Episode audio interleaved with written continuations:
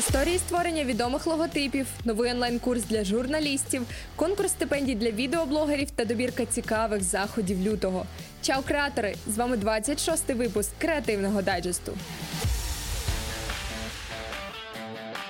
Цього тижня було створено громадське об'єднання «Спілка концертної індустрії України». Вона всебічно представлятиме інфраструктуру концертної індустрії. Головною метою та завданням спілки є створення вузькопрофільного професійного об'єднання, яке відстоюватиме інтереси представників концертної індустрії не лише в часи кризи, але й майбутні роки існування галузі в країні. Колег, які представляють сегменти концертної індустрії, спілка запрошує долучитися до роботи, щоб спільними зусиллями досягати намічених цілей. Посилання на офіційний сайт організації шукайте на creativity.ua.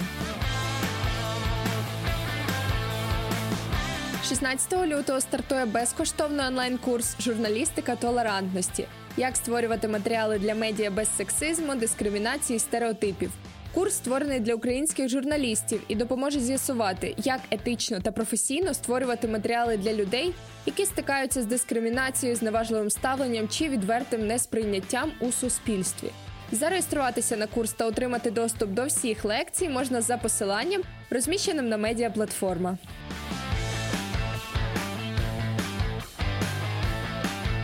«Привіт! Медіа» опублікували добірку заходів лютого. У Києві можна відвідати різноманітні виставки, а в онлайні доступні лекції, фестиваль «Вечори французького кіно», українське поетичне кіно на Такфликс і професійні події, як от Литри чи Некшн. Детально по кожній з подій читайте на «Привіт! Медіа».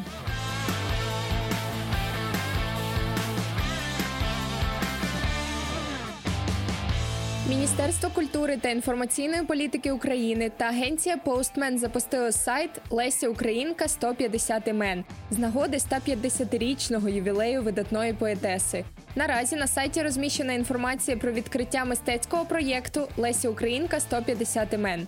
Захід відбудеться 25 лютого в Українському домі і включатиме експозицію, перформанс, змістовні дискусії на радіо «Леся» та «Косач Talks», а також презентацію першого повного та нередагованого видання творів Лесі Українки у 14 томах.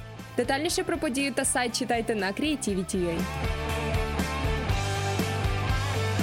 Міжнародний фонд відродження хоче підтримати виробників якісного україномовного відеоконтенту в YouTube та допомогти йому створенню роликів, що просуватимуть ідеї критичного мислення та раціонального погляду на світ та події в ньому.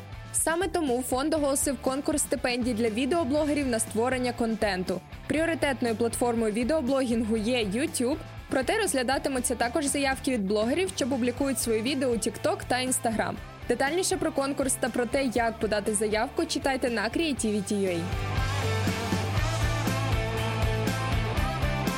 Програма європейської мобільності для митців та діячів культури iPortunus відкрила 3 конкурси для митців.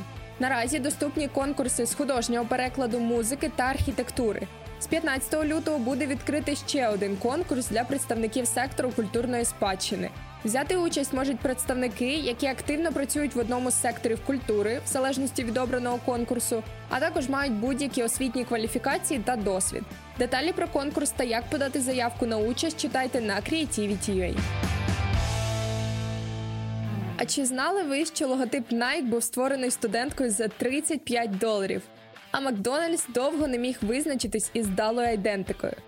Як тільки я чую Apple, Макдональдс, Starbucks, Lacoste, одразу ж у голові спливають логотипи цих відомих брендів. Але до буквально вчорашнього дня я не знала історії та подій, які стоять за їхньою появою. На Базілік Медіа ви можете дізнатись, яким був найперший логотип Apple, чому символом Lacoste є саме крокодил і яким був шлях лого Burger King. І про новини від партнерів. 2 та 3 лютого відбувся форум з комунікацій для соціальних та поведінкових змін «Шкала-2021». Подія у сфері трансформації українського суспільства зібрала в одному онлайн-просторі більше 40 міжнародних та українських експертів і більше 2000 агентів свідомих змін. Редакція Creativity.ua поділилася основними інсайтами та порадами від експертів форуму. Також нагадуємо, що фестиваль реклами «Білий квадрат» продовжує приймати конкурсні роботи. І до 28 лютого діють пільгові умови для учасників. Роботи можна подати онлайн, завантаживши їх на офіційний сайт фестивалю, посилання на який шукайте на Creativity.ua. А зараз переходимо до нової книжкової паради в рамках флешмобу, присвяченому акції з популяризації читання «Читай, досягай». І сьогодні книжку радитиме Анатолій Попель, керівник проєктів «Cases» та «Креативна практика». Мабуть, одна з найбільш цікавих книжок, які мені трапились останнім часом, це книга «Краса» Стефана Загмайстера та Джесіки Волш, яка присвячена темі історії естетики, історії краси, феномену її сприйняття на фізіологічному та культурному рівні та її ролі в створенні дизайн-продуктів та довговічності цих продуктів. На мою думку, це дуже актуальна і цікава книга, яку варто прочитати як дизайнерам, так і маркетологам, яка до того ж дуже класно зверстана і яка містить дуже багато красивих естетичних прикладів. Тож раджу. Дякуємо за пораду і нагадуємо, що лінки на джерела матеріалів шукайте у розділі «Креативний дайджест» на Creativity.ua. Бажаємо гарних вихідних! Чао!